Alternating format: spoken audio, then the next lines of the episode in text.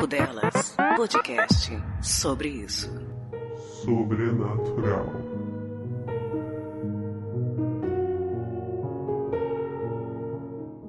Tenho aqui duas situações que aconteceram no prédio onde eu trabalhava. É preciso explicar como funcionava esse prédio.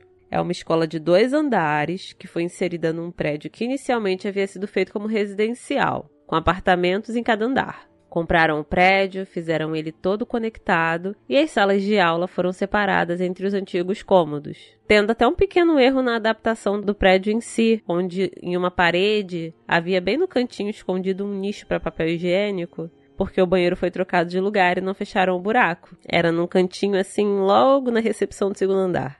Corria um boato de que o prédio havia sido vendido depois de um morador ter se matado lá, mas isso jamais saberemos. Alguns alunos mais sensitivos diziam haver uma energia estranha na última sala, que obviamente era que eu dava aula mas os relatos que eu trouxe não foram mencionados por eles, foram os que eu presenciei. Havia um grupo certo de professores e funcionários que eram os últimos a sair e o nosso horário era às 9h15 da noite. Como eu dava aula na última sala e era a última a sair, eu trancava minha porta, ia desligando as luzes do andar e, por último, desligava a chave de força dele. Então descia e os funcionários da recepção desligavam o resto da escola, acionavam o alarme, fechavam tudo e íamos embora todos juntos até o ponto de ônibus. Num desses dias, como estava muito próximo do horário do meu ônibus, eu falei que esperaria eles na esquina enquanto fechavam a escola, porque se meu ônibus passasse, eu já pegava e já ia embora. Caso contrário, eu caminharia até o ponto com eles. Enquanto estava na esquina esperando, alguns funcionários abaixavam a porta de metal e um dos professores pediu para não fecharem ainda porque eu ainda estava lá dentro.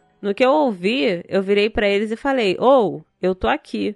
O professor olhou para mim e disse: "Ué, se você tá aqui, quem tá lá dentro?" Como todos os funcionários já estavam lá fora e a escola não tinha mais nenhum aluno responsável, porque a gente verificava antes de fechar, terminamos de fechar a escola e fingimos que estava tudo bem. No dia seguinte, quando abriram, a escola estava vazia. Agora o segundo relato.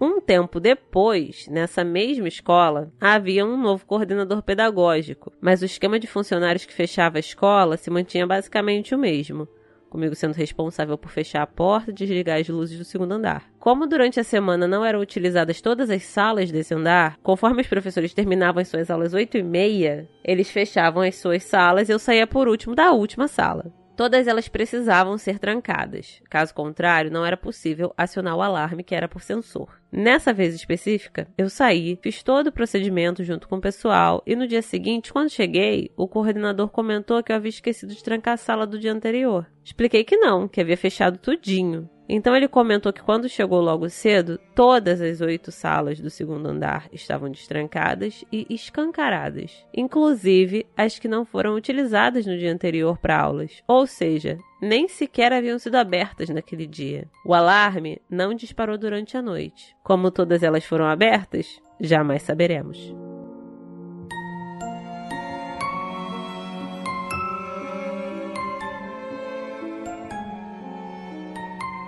Olá pessoal, sou eu, a Patsy, e durante esse mês de outubro eu estarei trazendo para vocês um sobre isso um pouco diferente. O sobre isso sobrenatural. Então, a minha ideia é que o Sobre Isso Sobrenatural se torne uma série nos meses de outubro que estão por vir. Então, se vocês quiserem contribuir, mandem para o nosso e-mail contato@papodelas.com as suas histórias para que a gente consiga manter essa série funcionando, tá bom? Muito obrigada, galera. Espero que vocês tenham gostado. Um beijão. Papo Delas Podcast.